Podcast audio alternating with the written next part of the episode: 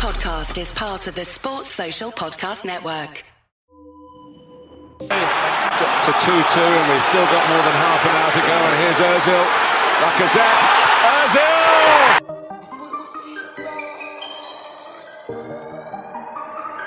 Yo. Could it went left, but it went right. Could it went ah! wrong, but it went right. Said it was Ian, but it went right. Arsenal Man, we got bars on Carlton. bars on site. MVP of the Classic night. free kick. Tell a negative to positive.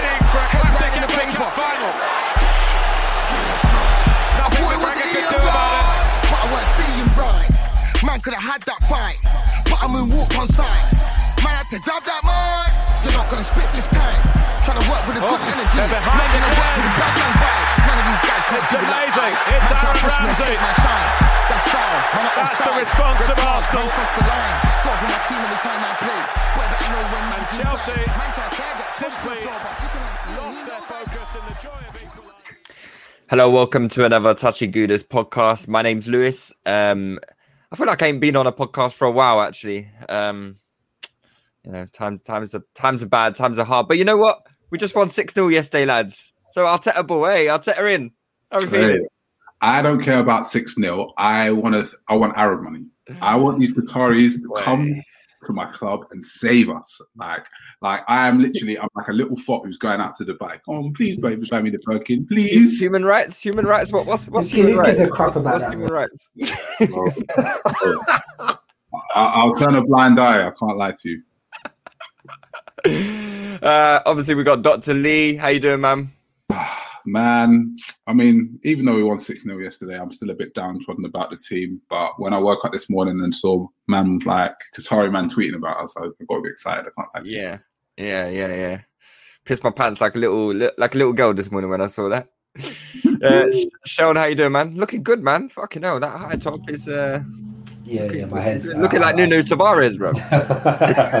uh, definitely not as bad as him, but yeah, no, um, yeah, yeah, no, just taking my hair outside. so yeah, I'm good there.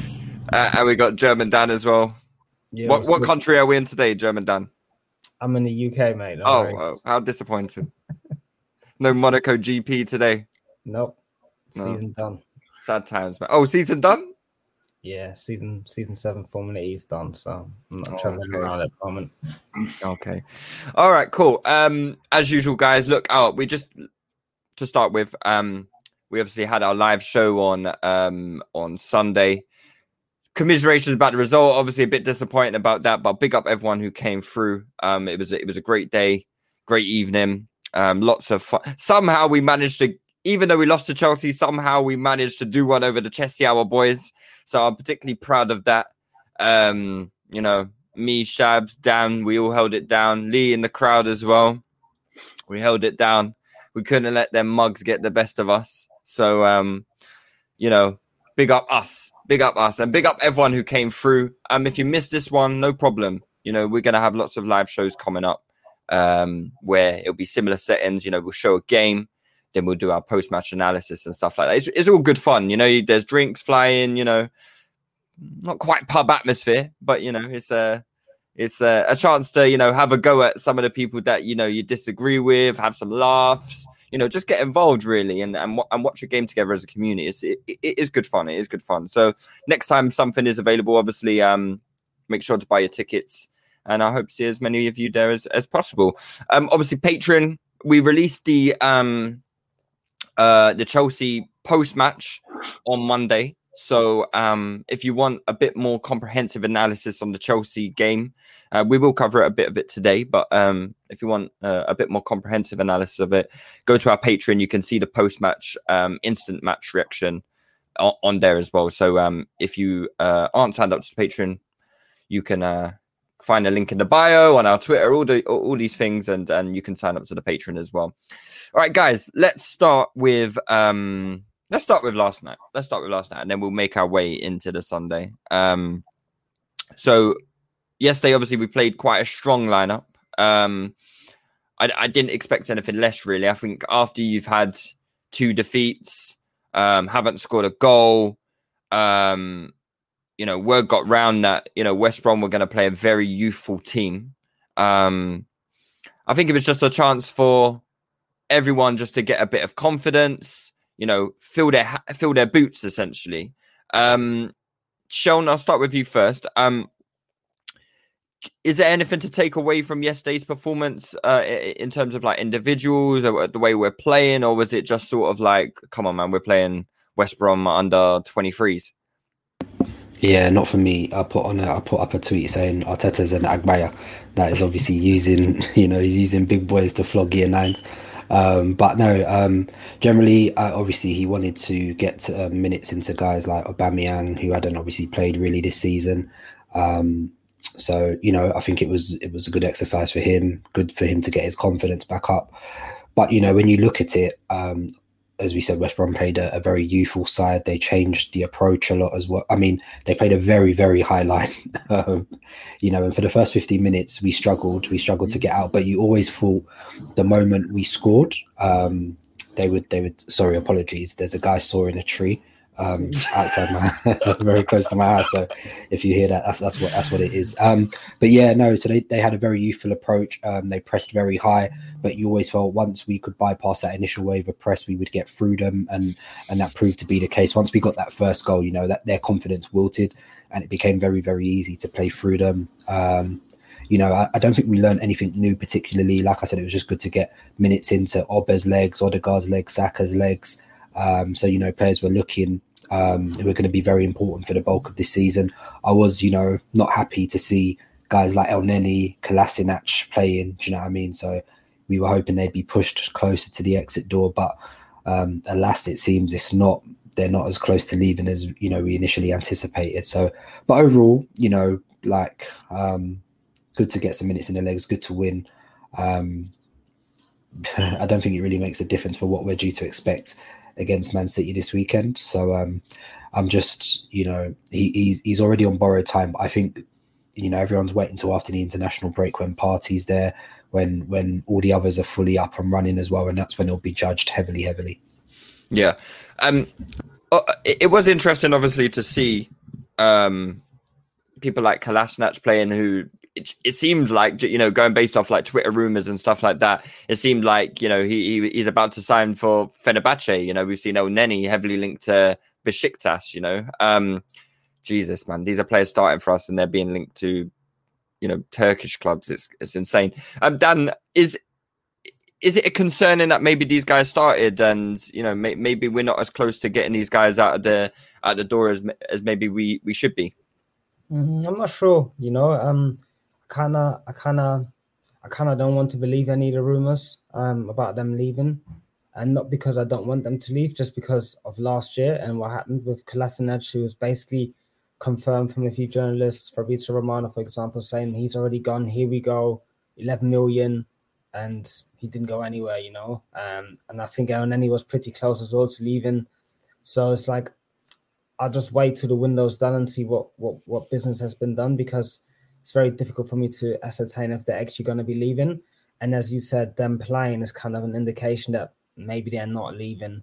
Um, you know, Kolasinac didn't play as a left back last night; played as a centre back. Um, we know we know um, Arteta likes the left-footed um, centre back on the left side. Um, there's some rumours that we might be looking at three at the back because it also suits Ben White really well. Um, I could very much imagine three at the back and Kolasinac being one of the left centre backs. So maybe they're not quite getting rid of him yet. Um, I'll wait to the end of the window to be honest. I'm not sure.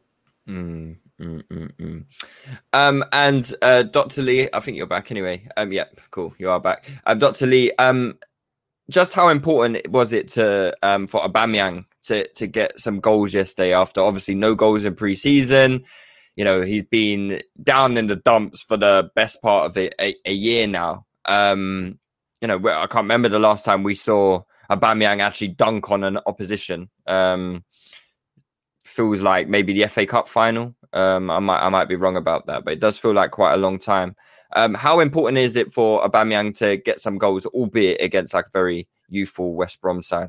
They all count, man. They all count, and I feel like it's really important for a striker to score goals anyway. Um, uh, him more than anyone is a is a confidence player, um, and I feel like he's looked really down on confidence. Um, I mean, he looked really like on it when he came on against Chelsea. He looked really up for it, which is good, um, and I think he continued in that same vein today, which which is good, and it shows like he's sort of not giving up and he's up for the fight, which I think is um, a really positive showing. But I think it's really important he got them goals.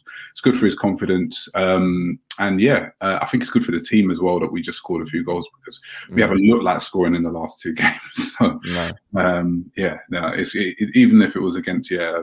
Uh, under 23 League One team or whatever, or Championship team, um, it, they all count. Do you know what I mean? And obviously, I need him stat pad because obviously, when Lukaku's got what 20 goals all comps complex season, um, I need Oba to get like 23, 24. So F- f- f- we're on we're on course for 30, all- 30 all comps, mate. 30 we're all on comps. course. say no more.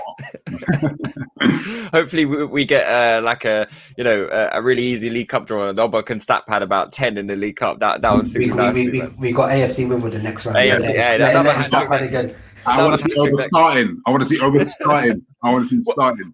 Th- th- this is the thing, though. I mean, uh, we can laugh and joke about it, but the League Cup probably represents our best chance of winning a trophy this season. Maybe even our best chance of actually getting into Europe. We do, you do still get into Europe by winning the League Cup, right? Yeah. Yeah, Europa League. Fucking hell! How But- fucking far, how far have we fallen? I know we But- would start in like June in the second qualifying round against fucking a team from San Marino, but F it.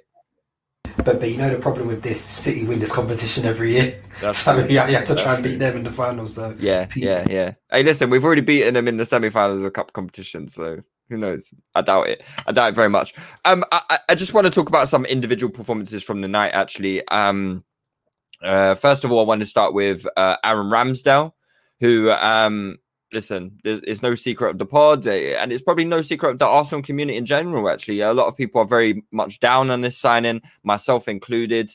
Um, but yesterday was a good debut for him. I thought Th- th- there was one hairy moment, obviously, where Chambers, after about five minutes, has really tried to ruin this guy's Arsenal career after five minutes. Can you imagine if we had conceded like that after five minutes? Callum Chambers is a fucking bastard. How? Nah, you can't do that to someone on their debut, man. Especially after all the the the, the criticism he has got. Like he must be, you know, really anxious about making his Arsenal debut, and you've sold him short like that with a back pass. Oh god! Luckily, we escaped it, and I thought we had like a fairly solid game. He made some decent saves. Kicking looked good. You know, some nice passes. Uh, there was one to Odegaard, I think it was, that he sprayed quite low across the floor.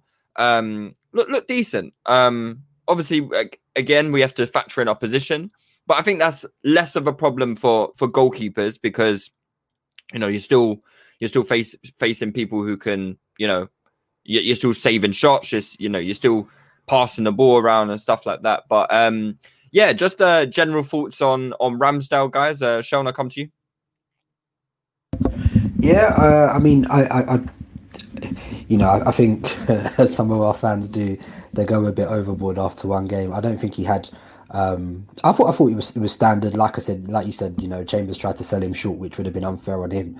Um, in the opening minutes, uh, yeah, that pass to Odegaard was decent. Um, I think they did say it, he does kick very, very long. He's got a massive kick on him, um, and you know he seemed to come and collect well when he needed to. Made a couple of, you know, as you'd expect, decent um, saves to make. So I'm not reading too much into him. I am still quite skeptical, but you know, at the end of the day, like I'm skeptical based on what I've seen. Do you know what I mean? It's not like I, I woke up one day and decided to, you know, be down on the guy. Like it's based on what I've seen at Sheffield United and Bournemouth. But at the same time, I'm open to being wrong. If I'm wrong, great. Like, you know what I mean? At the end of the day, we want him to be good. We want him to be good for Arsenal. So um, I'm not going to read too much into this, but um, you know, 23, there's still time for him to be molded. Um, so, so let's so let's see. Um, but yeah, it was it was a decent enough showing from him yesterday. Uh, German Dan, any any any further thoughts on Ramsdale? I think I think I can agree largely with what Sean said. Um, same same as you guys. Bit I was a bit down on the signing. Um, basically because for even less than what we paid for um Ramsdale, we could have got Onana really. So, um, and I think that's a player that's really really really good with his feet. Um, but Ramsdale displayed some good kicking last night. I think his long long kick is very very accurate. And then um, I was uh, I was pleasantly surprised when he one or two passes on the ground. Um, I wouldn't read too much into the performance last night, um, to be honest, because even with the ball, like his kicking looked good, um, but there was a lot of time on the ball. You know, um, Bournemouth and um, not Bournemouth, um, West Brom tried to um, press us a little bit in the first five minutes, which led to some of the mistakes Holding and Chambers made in particular. But apart from that, they weren't really pressing. They played a high line, so it was it was a straightforward and easy game for us, given our quality as well. I mean, some of the players we're down on are still international players, like someone like Kolasinac is, is an international footballer, you know. Um, so yeah, it was it was easy pickings in the end, um, and I think um, I think he looked assured. That that was a good thing um, because even though it was a is an easy game, like someone like Almunia could have could have looked crazy last night. You know, you, mm. you, can still look crazy as a goalkeeper. So he looked assured, and that was a positive for me for sure. The rest mm. I wouldn't read too much into. Mm, mm, mm. uh, Dr. Lee, what about yourself? I think I think Dr. Lee's uh, He'll be back. He'll be back. He'll be back. Okay, cool. Um, I'll, I'll come back to Dr. Lee about Ramsdale because I'm I actually am um, interested to hear what he has. Yeah, no, so, sorry, sorry, sorry. So, no, cool, Ram- cool. so Ramsdale, um, you know what? he he wasn't tested that much. So if Ramsdale's not tested that much, we, we haven't seen anything yet because with a goalkeeper, it's the absence of that bozo fucking gene that, that we're really looking for. Goalkeepers can do 80%, 90% of the stuff right. But if you do 10, 20% of the stuff wrong and make big errors, that's that's where you're really judged as a goalkeeper. So don't get me wrong, he looked decent. He made some decent saves. Um, he, he, came off his line a few times and claimed the ball. Um, so those are the things that you want to see. But I need to see him when you see him over a longer period and see the absence of mistakes. That's the most important thing. Um, I'm not really adept at judging goalkeepers like someone like Lewis, for example. So I, I don't know how well, mate. I'm sure. I don't know how to judge his feet or his positioning or how quickly he moves his feet and all that type of stuff. But um, for me, yeah, I mean, he had a, he had a competent game, so I can't, can't complain. Uh, uh would would um see? I'm in the camp where I'm I'm sort of like, if we've spent the money on this guy, let's just play him. Um, if he's going to be the number one, let's just play him. Let's see what he's about. So mm. I'm kind of for him just chuck him in against Man City. I'm not happy with Leno at the moment. I think Leno is playing at a level that is detrimental to the team. Um, I'm not too sure if he's fully here mentally. Um, I thought he was okay against Chelsea, but I think that's like a big game, you know. Um, I would, if we've spent the money on Ramsdale, we spent what 30 million, whatever it is on him. I would just be like, cool, you're our number one.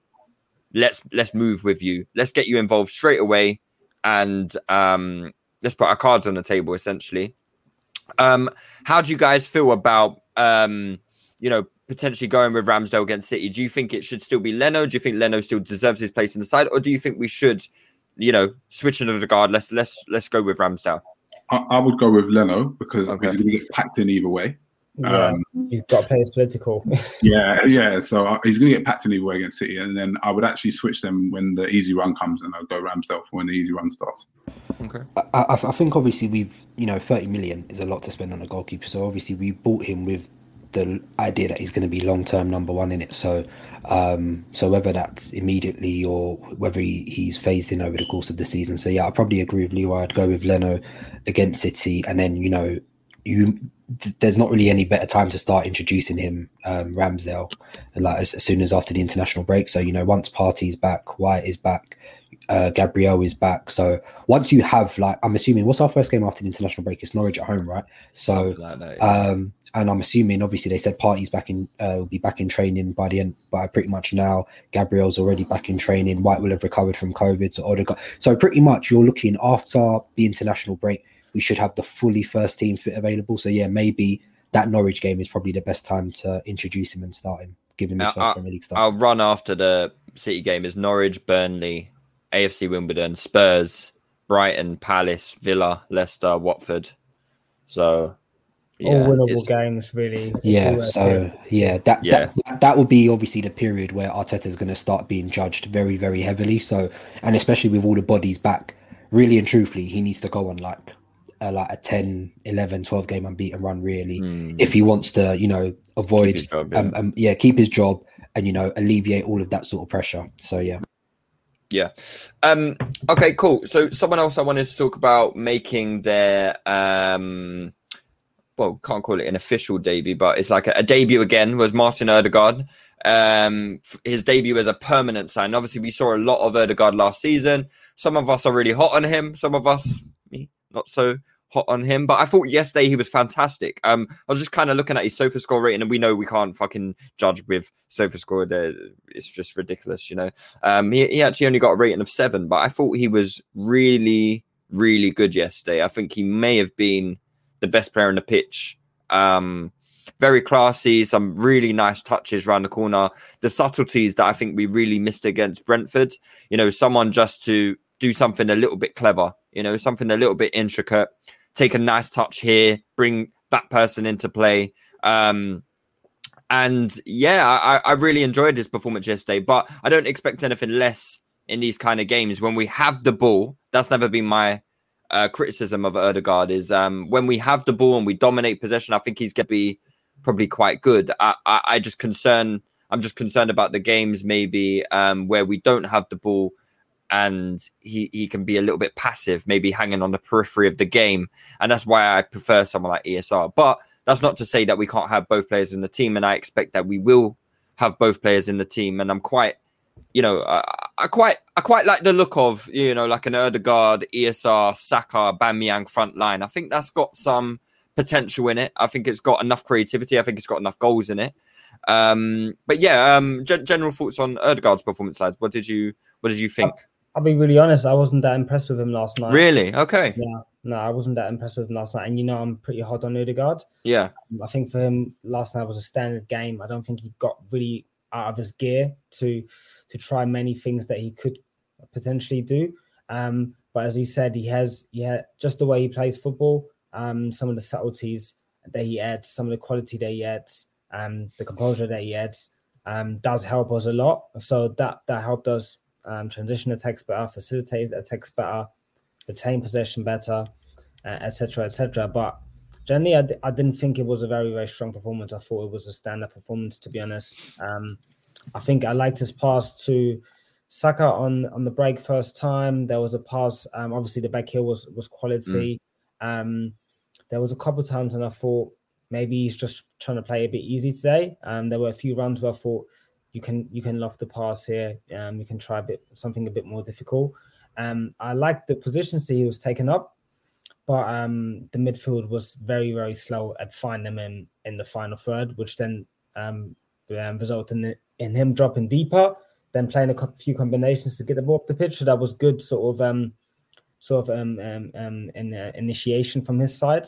Um, but the midfield needs to get the ball into him quicker, I think, and um, I, I always reference the West Ham game where he was basically stationed in around the final third, uh, and Partey was finding him at will, and he was an, he's an absolute demon in the half space. I think that's one of his greatest qualities. His ball reception is just so good. Mm. Um, under pressure, the ball can be um, fizzed into him. His touch is quality.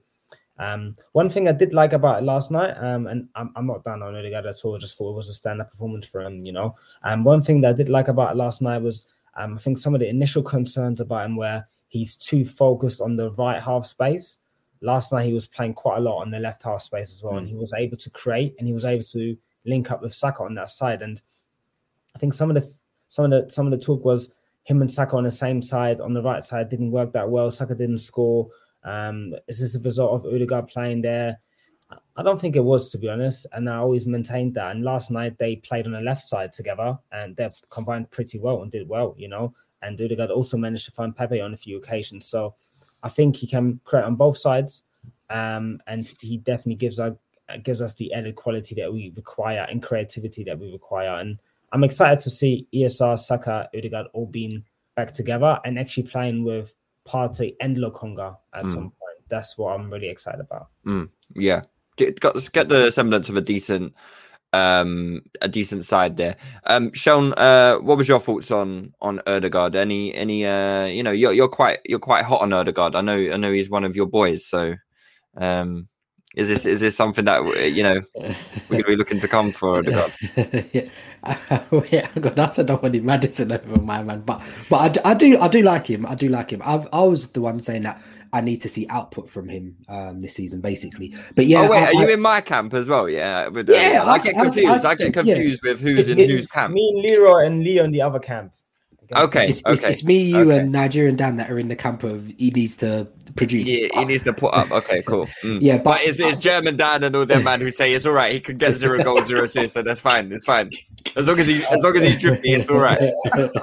All right. But no, no, no. But but but in, in all seriousness, um, I, I don't know actually. I, I like the play as as a as a thing. I think you know him and you know when we talk about comparing him with ESR, I think they dovetail well because they both do stuff that the other doesn't. Do you know what I mean? So um, ESR is someone who likes to drift wide. Odegaard isn't really someone who drifts wide. He likes to stay, you know, more central within the half spaces and, you know, like to thread through balls in behind. And he's more of a final ball, final action sort of guy. Whereas ESR is a bit more bombastic, dynamic in terms of he drifts to the wings to combine, creates overloads and runs in behind. So they both create through different means, which is why I think they can both, you know, coexist within the same setup. And I think, you know, if you think back to there was a game, um, it was in like Feb. It was the game where we beat Leeds 4 2, and we saw a lot of good combinations that day, you know, with ESR, Odegaard, and Saka. They all linked up really, really well. Um, so I do feel like that is the actual blueprint we're going to try. Um, you know, half space, but also looking to, you know, ESR and Saka will also move in behind at times to stretch and help Aubameyang as well. So I feel like there is, there is, as, as Dan says, there's the makings of a of a good setup there. I don't think we got to see it enough as much as we would have liked.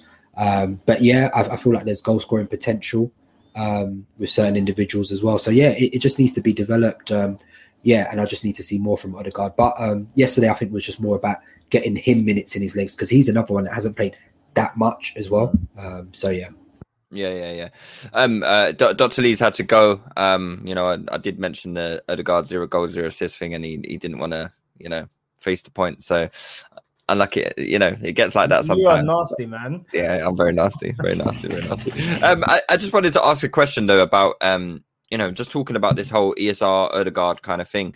Um, we've seen ESR start the season quite well uh, from the central position. Um, he's probably he's been our best player, I think, by a country mile. Um, I think it's fair to say.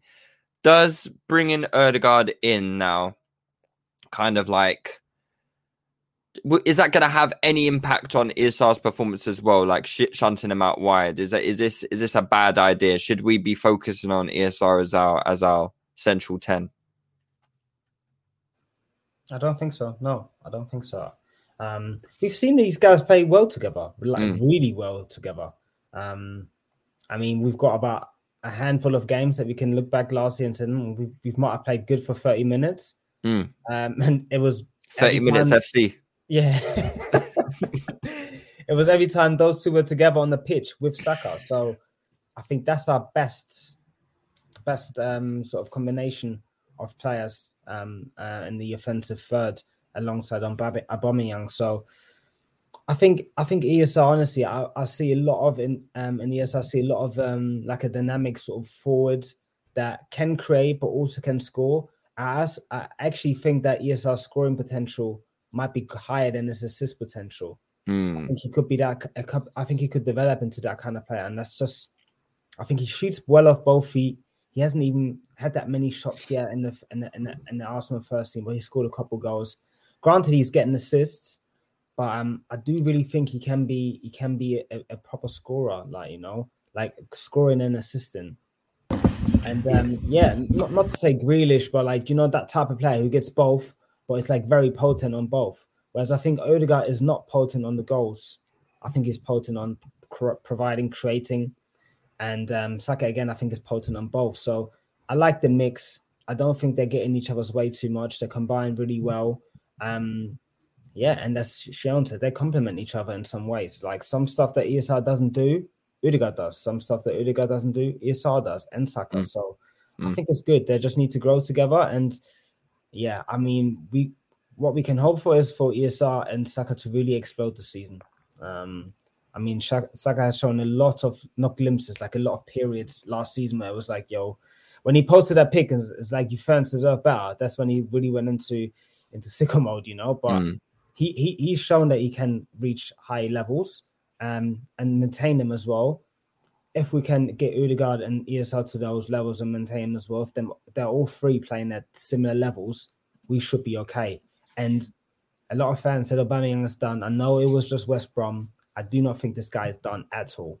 I don't think he's done at all. Mm, Brave shout, Dan. Brave shout. Brave shout. No, I, I, I was yeah, I was going to add to that. I know like we haven't seen them do it yet, but when I see ESR and Saka, I see numbers in both of them. I re- I actually really really do like think about Saka. How often we said like last season his finishing was poor. How many promising goal scoring positions he got himself into. He scored six, but he could have easily already been in double figures. Um, and it was promising yesterday, like you saw, you know, that third man run. He carried the ball, did a one-two with Odegaard, followed it up. Um, took it in on off his weaker right foot. So that is promising for me. And um, you know, as, as Dan mentioned with ESR as well, like there's no reason for him not to score. He actually has really good shooting technique off either foot.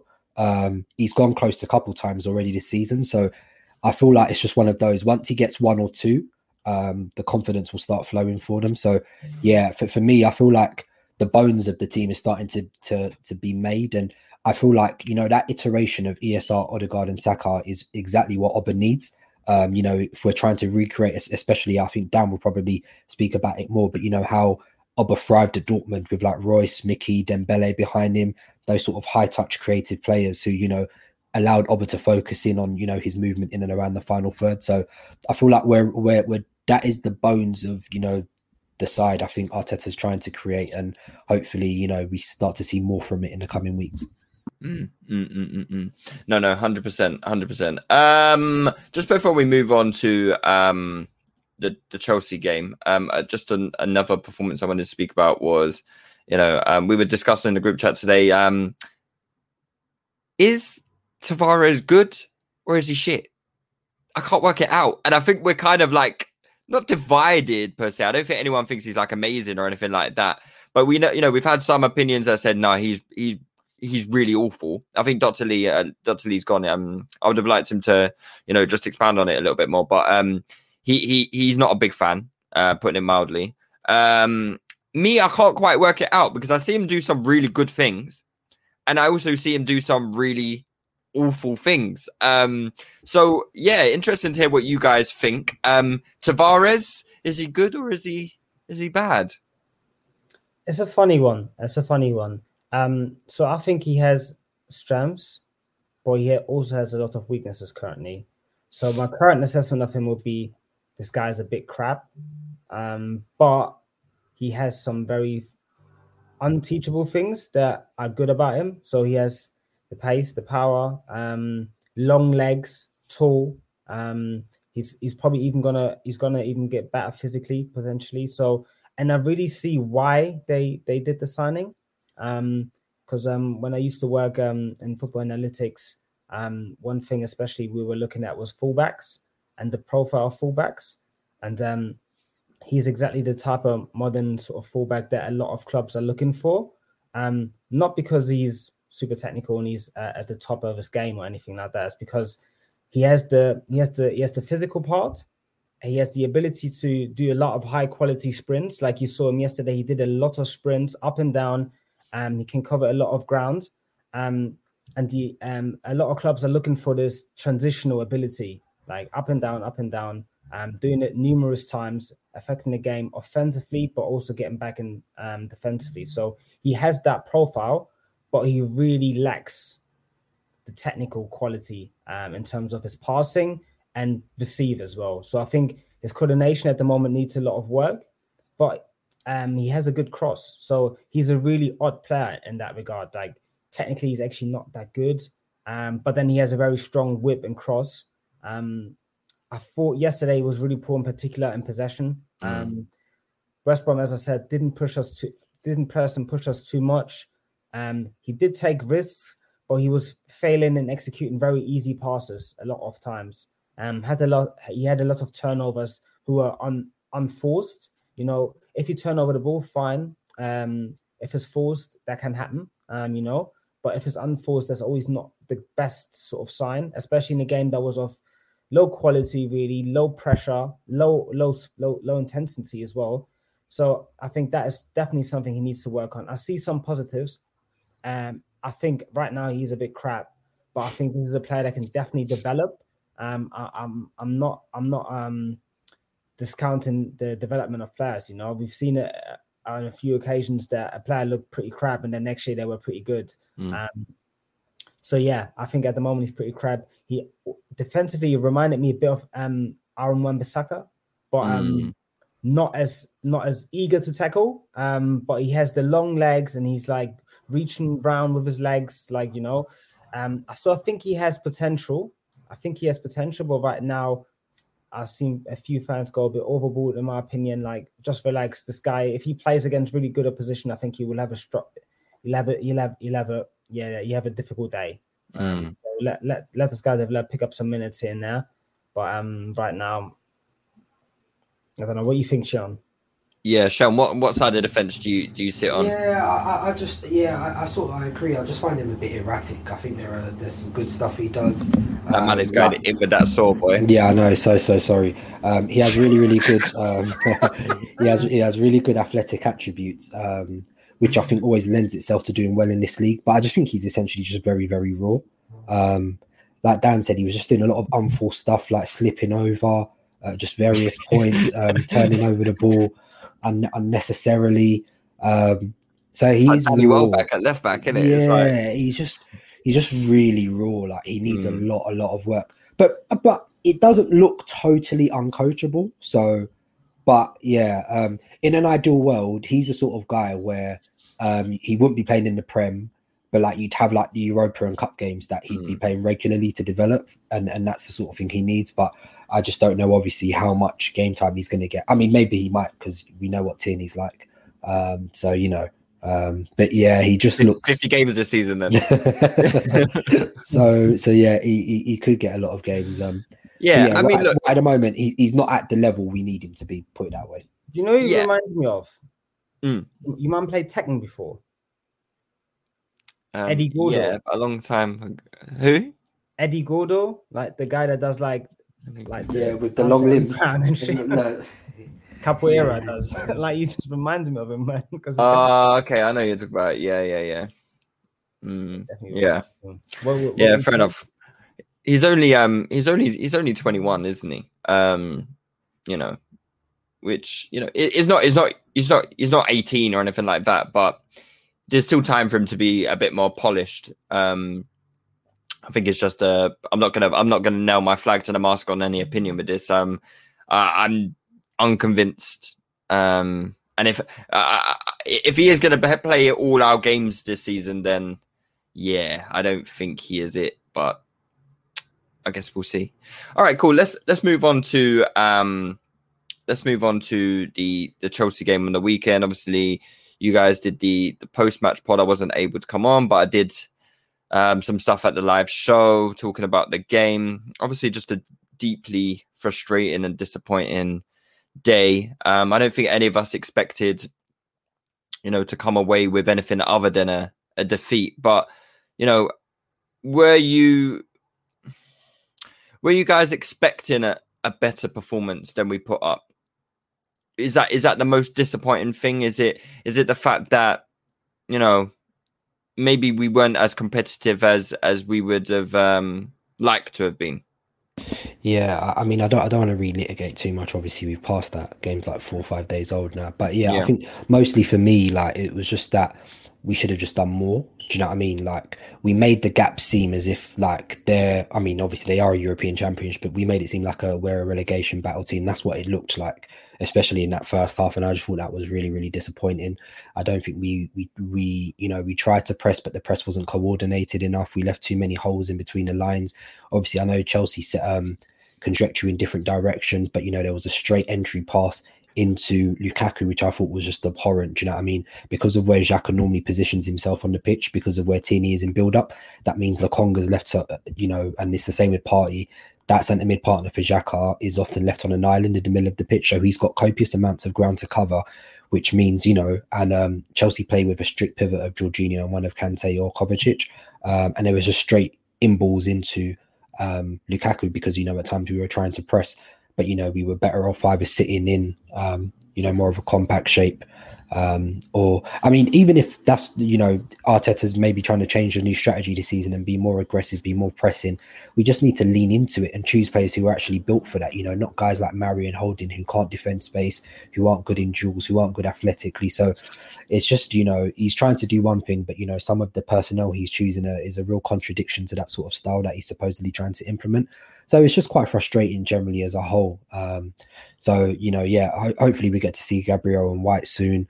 Um, but you know, even someone like Chambers, who I don't even mind, but Chambers isn't a right back that's built to you know be aggressive and press. Like as much as frustrating as he is, the one that's built for it is mostly Ainsley Maitland-Niles. We Mm. he's the one who's we've seen. You know, we've evidently seen he's padlocked. We we saw him in the cup semi final. He padlocked um, Mahrez. Long He's- list. yeah, padlocked Long Zaha before. So we've Yeah, seen man. him. We've seen Yeah, him. He's very good in one v one situations. Do you know what I mean? Obviously, he's a very frustrating player because he's very lay and sometimes technically he's he's too lax and he allows himself uh, because he can do a lot of stuff. Sometimes he, he complacency always overtakes with him, and I just think he doesn't take his football seriously enough, which is a real shame because I felt like right back was the real place for him to try and make it his own. But unfortunately, I, I, I don't really know what's going to happen with Ainsley now. But but yeah, just generally, um, there are still a lot of holes in this team that need to be plugged. Um, um, but yeah, I mean, listen, Arteta's had over 200 mil to spend now. Um, we he's going to lose this weekend against City, but after the international break, um, the knives are going to be out if there's not successive wins on the bounce. You know, Norwich, Brighton, Burnley, Spurs. We have to beat all of those teams. There's there's literally no excuse. No one's going to be trying to hear any excuses. So, um, yeah, for me, it was a disappointing day on the whole. Um, some of the tactics can definitely be called into question. Obviously, it's um, caveated partly by the fact that you know we were missing a lot of personnel too. But you know, I feel like we could have just done better. And you know, there are teams that are worse than Arsenal that will give Chelsea a closer game than we did on Sunday, and I think that's a bad indictment on us. Mm. Yeah, I, I think before the game, obviously, because I knew that you know I didn't. I- I don't think Ben White got pronounced out until before, just before kickoff, right? Or was that was it the day before? I can't actually remember what happened. Was it the day before? the day, So- the day before, like he said, he was going to miss. But I think there were a lot of rumors going already around that he had COVID.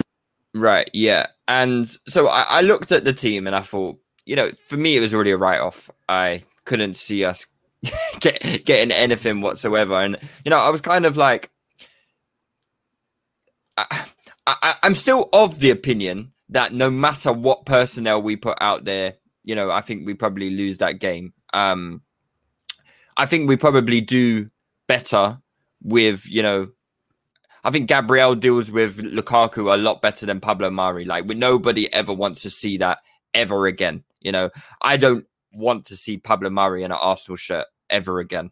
Um, I'm, yeah, I, I'm. Uh, you, you can't get ragdolled like that in the Premier League, and and I- I'm just, yeah, I'm sorry. Yeah, you might have done some good things before, but that's me done with you, mate. you can't. This is the Premier League, man. This is the Premier League. Sorry, not good enough. I don't even know if you're a, a Premier League level stat um centre back. Before I was kind of like, yeah, he's okay as a backup. After watching what Lukaku did to him and and how he started this season, yeah, not for me, mate. Um, I think we're going to be looking for another centre back soon, come I reckon. Um, but yeah, uh, I think Dan, just in terms of the players that we were missing, how much impact does does the emissions have on what Arteta is trying to do with this team, and how, how much impact would it have had on on the game against Chelsea on on Sunday? I mean, we- we've definitely missed like five, six, maybe even seven first teamers. So yeah, so no no um no um no Gabriel, no Ben White, no uh, did, yeah Tini played, no Aubameyang, no Lacazette, no Partey, no Odegaard. So that's seven. I think I've named. Yes, I think yeah. So that's that's that's a lot. That's a lot of players that could have all they could have all started. You know. So I mean, the t- the side you put off, put out could have been completely different.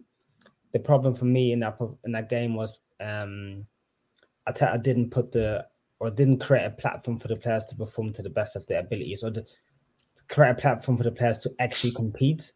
Our shape was wrong.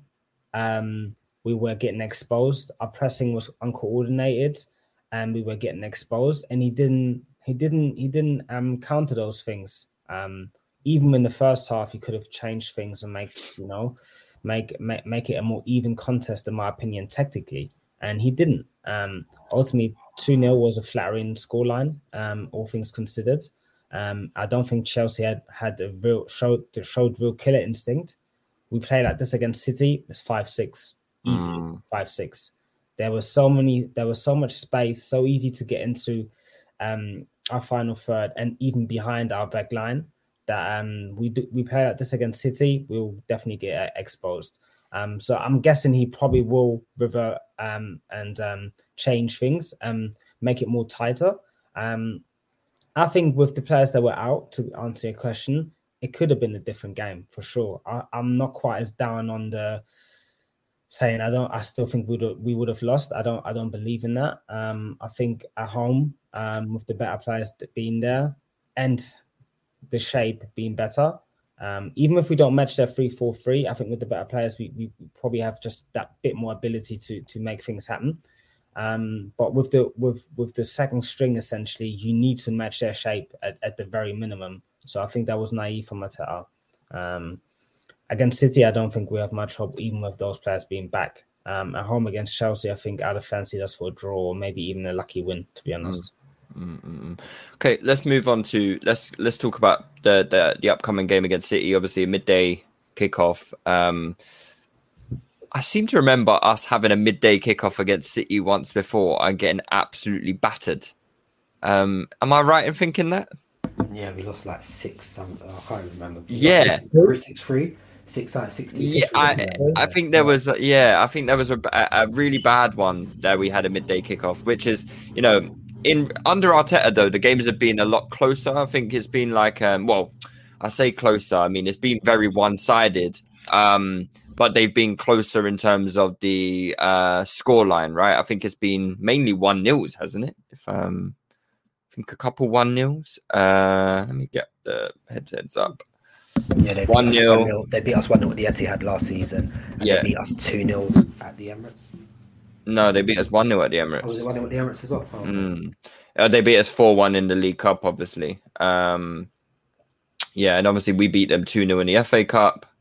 Yeah, it's uh, oh, and then obviously there was that three 0 um, where uh, Pablo Mari got got injured and oh, what happened there? Bloody hell. Just knocking things over. Yeah, so yeah, I mean, we don't have the greatest record of against, against Man City, we and we've been on the end of a, a few drummings. Um, are there are there any players to come back in? So obviously we've got Oba back, we've got Lacazette back. Do we expect those two both to start against City? I'm not sure, to be honest. I'm not I, sure. think, I, I think just one. I think just one. I think I think like Cleoba, um, and he was the one that was taken off. So you'd imagine he was taken off, you know, with, with a mind too. So I can see us going with Oba up top, and then ESR, Odegaard, and Saka in behind him. ESR was rested completely, um, and as was Lokonga actually. So I think yeah, I think it will be Xhaka Lokonga. I think it will be Saka on the right, ESR on the left, and Odegaard just behind Oba. Um, and it will be unless White has recovered from COVID, which I don't think he has, I think it will be Mari and Holding again. Um, which is Mari, Holding, and Chambers, which that is Lord have mercy. So Grealish is going to destroy Chambers down that left hand side.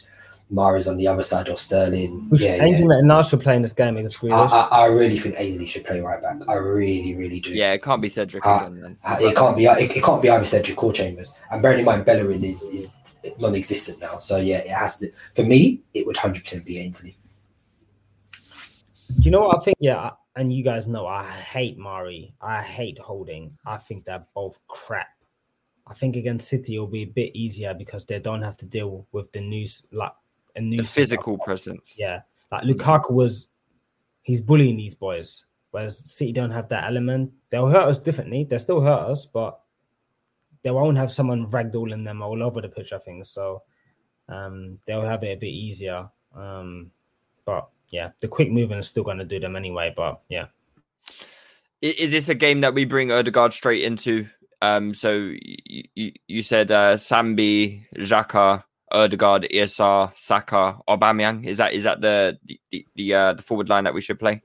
I can't lie. I'd be surprised given the minutes Pepe has played already. He's Yeah. ahead in terms of match fitness and ahead of Odegaard, ahead of Saka even. I'd be surprised if he doesn't start.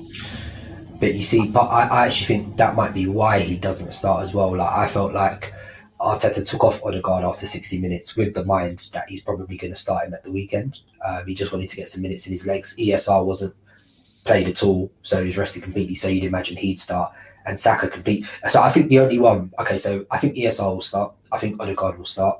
Um, the question is, is it between Saka, Saka or or Pepe? Pe- Pepe? Mm. I think you know Saka was he got the full ninety, and I think he he needed the full ninety. You know because he, he's looked rusty. Um, he hasn't looked fully fit, so I think he needed that. Uh, Pepe's pretty much played ninety minutes in every game, so uh, so far. So it's a case of uh, do you still go with that, or do you think Saka's now ready to, to start and play ninety? So that that would be the who, one. who, who, would you, who, who do you guys think is the best fit? Because I think we I've seen Pepe in big games, and I think he struggles to have an impact on on big games. And and in in matches where we're going to struggle to get him into the penalty box, I would be reluctant to to play him because he's going to have to do a lot of work on a halfway line. You know, a lot of work with a defender right up his ass, and I don't think that's where he's best. I think Saka is a much better link player, is a much better combination player. And I think um, for counter attack situations where you know we're gonna have to break forward with maybe two or three guys and um, you know put some combination moves together, I think he's probably uh, better suited for that, and he's less of a turnover merchant as well. So me personally, I think Saka should be the one to start against City. And, and, and, I- and I think you're right, and I think that's exactly what will happen. You know what I mean? We're gonna be under the cosh, not because we want to, but because obviously City are going to pam us into just defending very deep. So the few moments we do have to get out, the moves need to be good. Um, you know, and we already have Aubameyang, who's obviously not going to hold it up, who's just going to want to run in behind. So we can't afford another guy who's not going to, you know, keep the ball whilst we're trying to progress out. So we need as many pressure resistant players who can get us out. Um, so yeah, I think for that very reason, Saka will carry the ball up the pitch a lot better. Basically, essentially, Pepe's only someone I really want to see in the final third of the pitch. I don't want to really see him in the defensive third. So, um, so yeah, that is it's an easy one for me. Saka starts. Mm, mm, mm. Yeah, so I think I think um, we're pre- we're pretty conclusive on the on the lineup that um, we think it should be. I mean, I, I guess there's maybe a small argument Lacazette should maybe start over, Oba in terms of if we take um, you know, if if yesterday hadn't happened, um, you know, if yesterday hadn't happened and Oba didn't fill his boots, uh, let's not forget Lacazette also scored a really nice goal yesterday as well. Um, I think there may have been an argument to start Lacazette, uh, simply because I feel like Lacazette is the more prior to yesterday was the more informed striker, if that makes sense. Um, I think he was the one that you know looked better, looked more in confidence, um, and I think maybe a bit more suited to you know what we actually need, someone to actually make the ball stick. Um, I'm not too sure Aubameyang's going to do that, um, but, But but but he's you, going to see- you offer see- more of a goal threat on the shoulder. Yeah, and I was just about to say, you, you see, for me on this one, this isn't really a game for. I don't really care about bringing anybody into play. Like I feel like we should just be trying to go from back to front as quickly as possible. Um, and I think that's basically what, what we need Oba for. Like, cool, like Lacazette can help. You can drop deep, but I don't really. We don't need you to. dro- Odegaard's there now. Do you know what I Mm. mean? I need someone breaking in behind. I need someone offering that threat immediately in behind. So I, Push I City just back a bit. push. It's Yeah. not even a case of pushing them back. Even if like, yeah, they just need to know that once they're playing that high line, there's always someone that's going to be looking to Yeah. penetrate in that high line. And we got And someone think- to penetrate as well. And, and I remember that. I remember a game last season at the at the Etihad where they were playing Leicester, and that's all Vardy did. That's Mm. literally all he did. Vardy just sat and just waited. And you know, Leicester weren't trying to build. They pretty much they were like, "Listen, we're not going to try and compete with you for possession. You're better than us. We're going to cede possession to you, but we are going to be patient and wait and pick our moments carefully." Do you know what I mean? So Mhm. I think that's hundred percent what we need to do. Just try and and you know, Odegaard is there for that final action for that through ball as well. So I wouldn't be trying. So I don't, I don't see why we need like Lacazette to be trying to do a job that Odegaard can be doing anyway. Mhm. So um, for me, it's just a case of yep, sit deep, try and be co- as compact as possible. But the moments we get to break through ESR and Saka and Aubameyang, we need to take them. So and we Mm. need to be. And we need that threat. Do you know what I mean? Because for all of supposedly Lacazette dropping deep, he's called lack of threat for a reason because he Mm. doesn't have that threat. He's not going to be in the box when we need him to be in the box. So yeah, Aubameyang for me. I, Yeah, I would yeah. have caveated it by saying, um, if Lacazette were to play, I think maybe Pepe should play instead of Saka. So he maybe operates as more of the the the, the in behind threat. But yeah, I take your point. I think um I think that's a good strategy to have. You know, we go back to front as quick as possible, and there's no one better in our team at getting in behind than um than Oba. Sorry, Dan, what were you gonna say?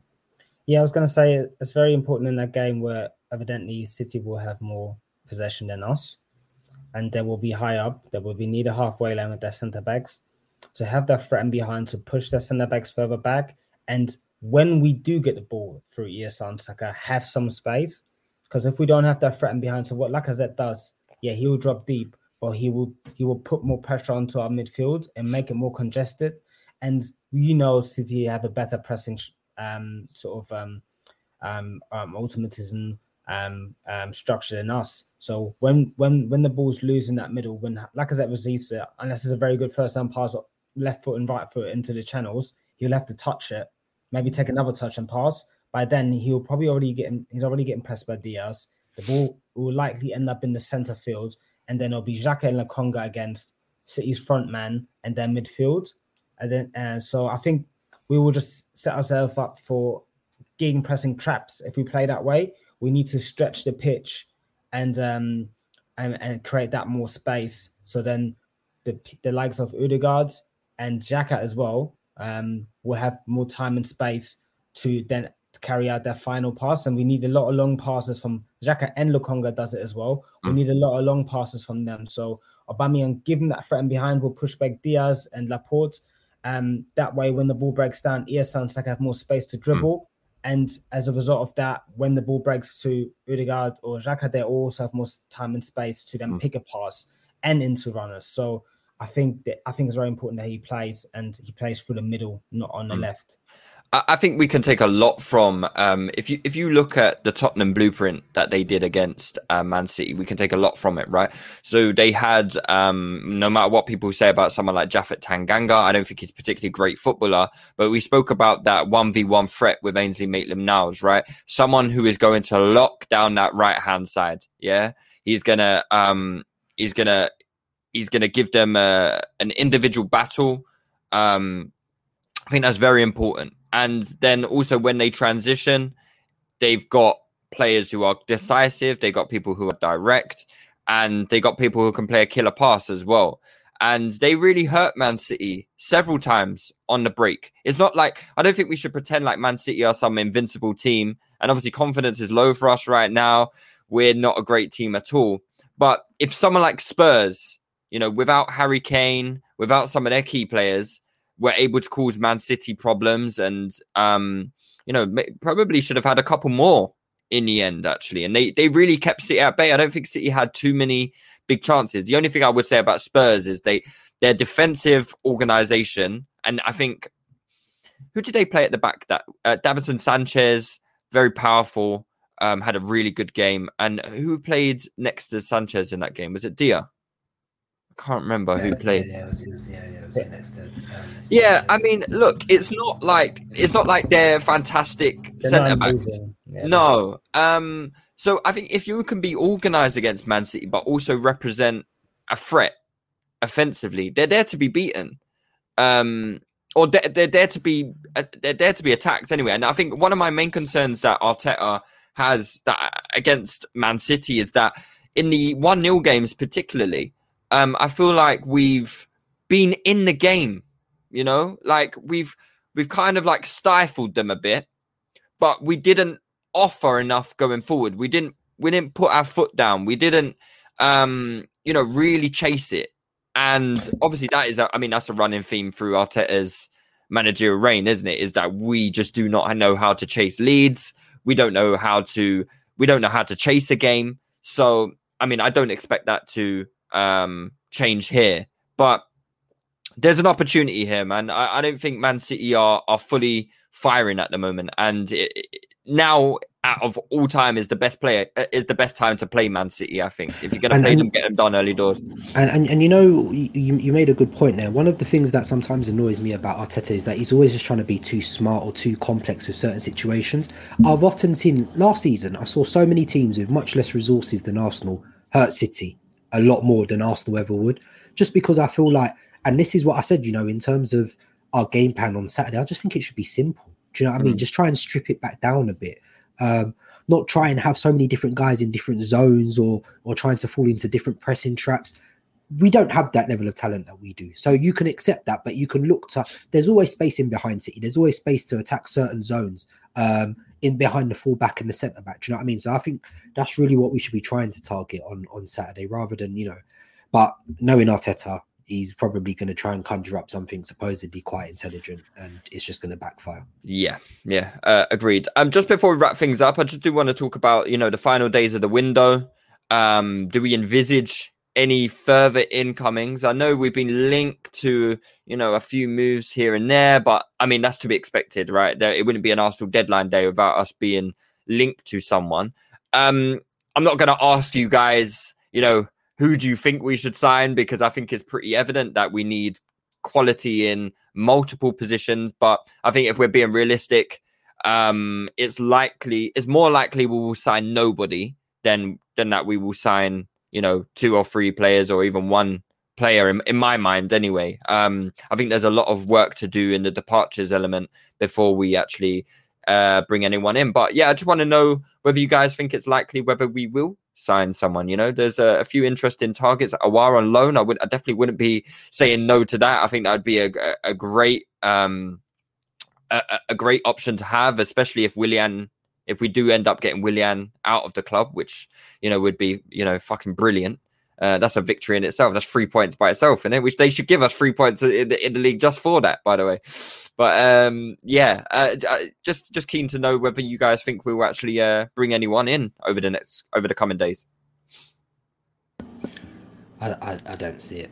To be fair, I think if, if we are to do it, it's yeah, like you said, it's contingent on departures. I think we're more likely to see a lot of departures, maybe a couple perms, but mostly loans by the end of the window. Um, if we are to do one, I think it would be right back, but it's probably contingent on um, like getting rid of three of them. Yeah, to, yeah essentially. So, or, or, or, at least definitely two. Like two have to go.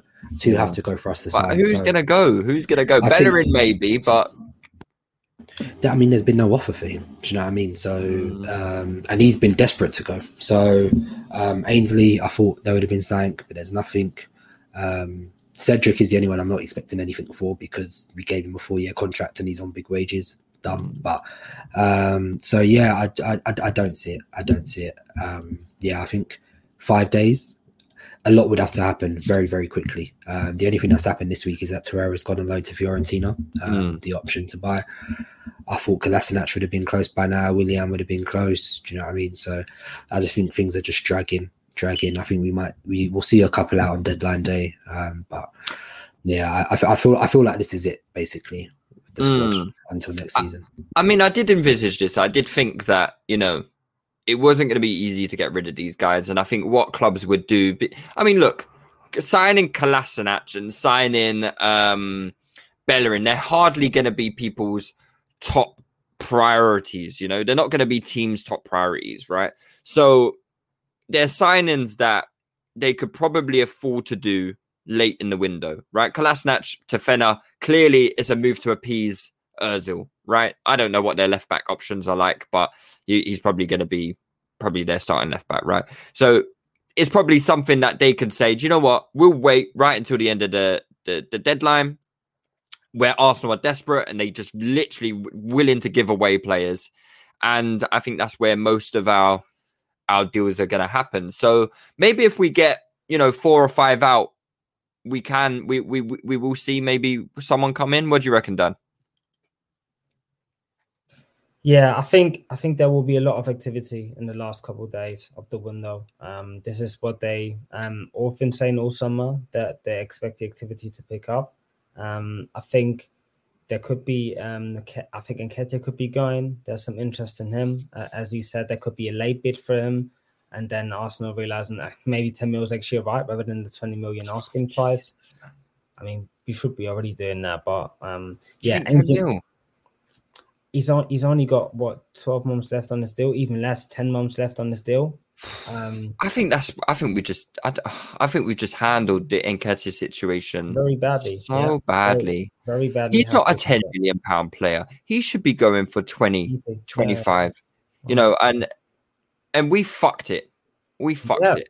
We should have sold him in Jan. Should have sold him in Jan to West Ham. They asked for him. That was, We that said was, no. That was strong and and, and and then he didn't play for the for the next six months. So yeah, we've just, we've just done poorly. But yeah, ten months left on his deal. You, you're not going to get a great deal. Apparently, we rejected a 12 mil bid from Palace. I don't think you're going to get any more.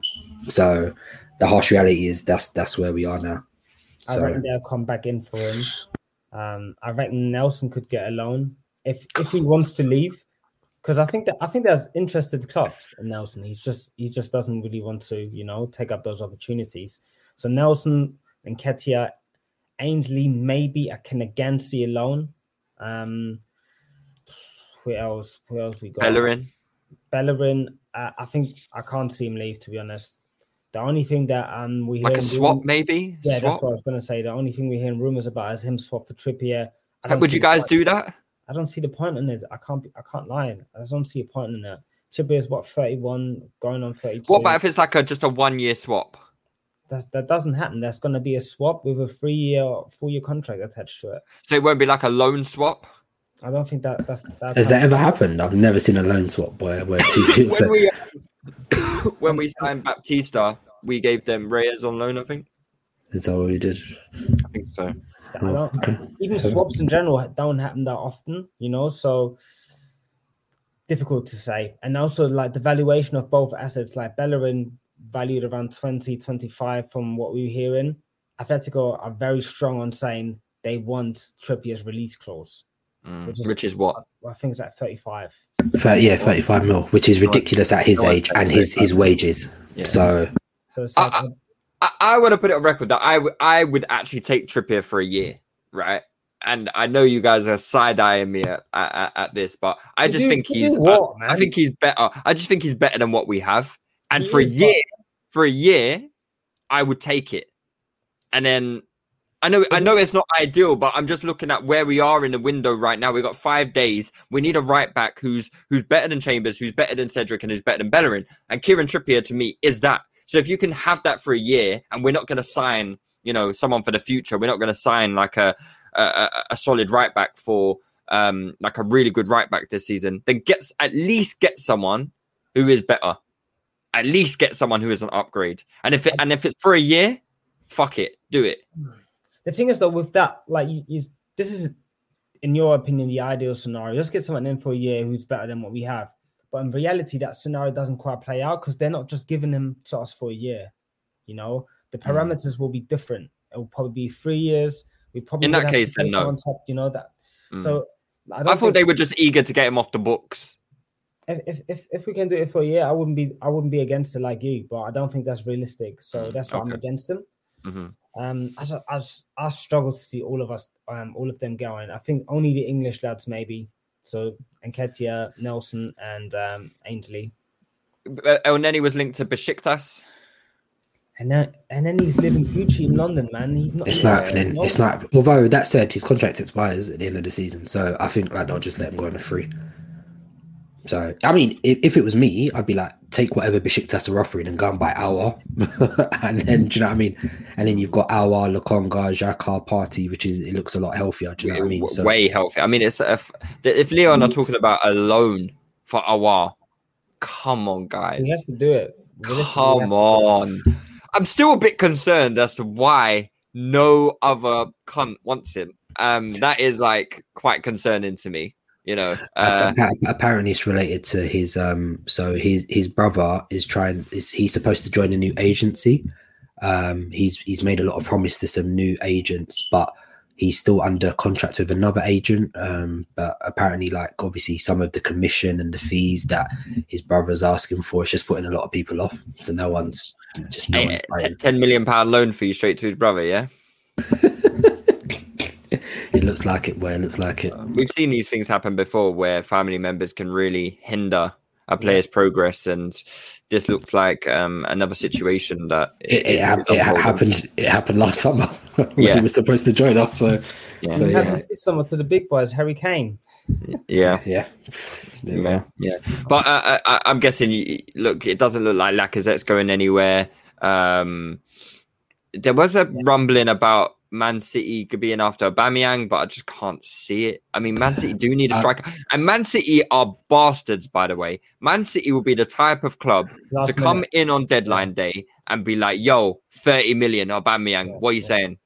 That's and then it's with like- Alexis. If it- if it came earlier in the window, I probably would have done it. But Yeah. um, but yeah, now it's counterproductive. It doesn't help us any in any way, shape, or form. Like if we were going to sell Oba, we would have had to have sold him last month, and then boom, you've got time to go and do whatever you need Go to do. get your But selling or like two, three days before the deadline would just No be way, so kind no of. way you should be selling them It, it, it, it, it doesn't make any sense for But you us. make It- a it- point, Lewis. That's what they that's what they did with Alexis, didn't they? Yeah, it's exactly what they did with Alexis. for their bids, no bid, and then deadline day bids. It's like what the That that that really fucked us because I had actually had sympathy with the club for for that situation. Yeah, we fucked it in general, and we should have we should have probably sold him.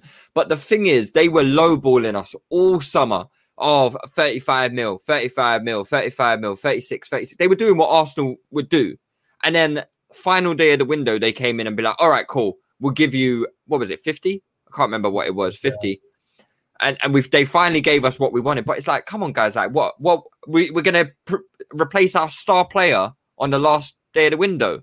You know, I, that that was just shit from Man City, and I've I've always felt like they they do business in a really horrible way. Um, and I get it; it's competitive. You know, people trying to do outdo each other, but I still feel like you need to operate within certain guidelines of business. You know, like have some respect for the people that you're you're doing business with. But listen, it don't always work out that way, and it you're it's a competitive sport, but. Yeah, it, it, it actually wouldn't surprise me if Man City came in with a deadline day offer for Aubameyang for like 30 mil. Um and and they, they like test our resolve. I do wonder how the club would react to that actually. Um 30 mil might be a lot to to turn down. Um you know, if uh if it, if it did come in.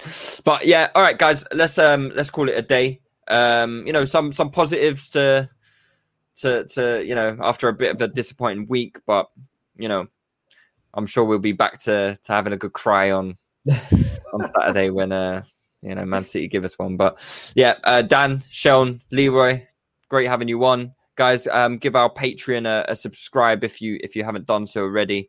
Um, and uh, yeah, stay tuned for some more live show stuff. Take it easy, guys. Peace. to 2 2, and we've still got more than half an hour to go. And here's Ozil. Lacazette. Ozil!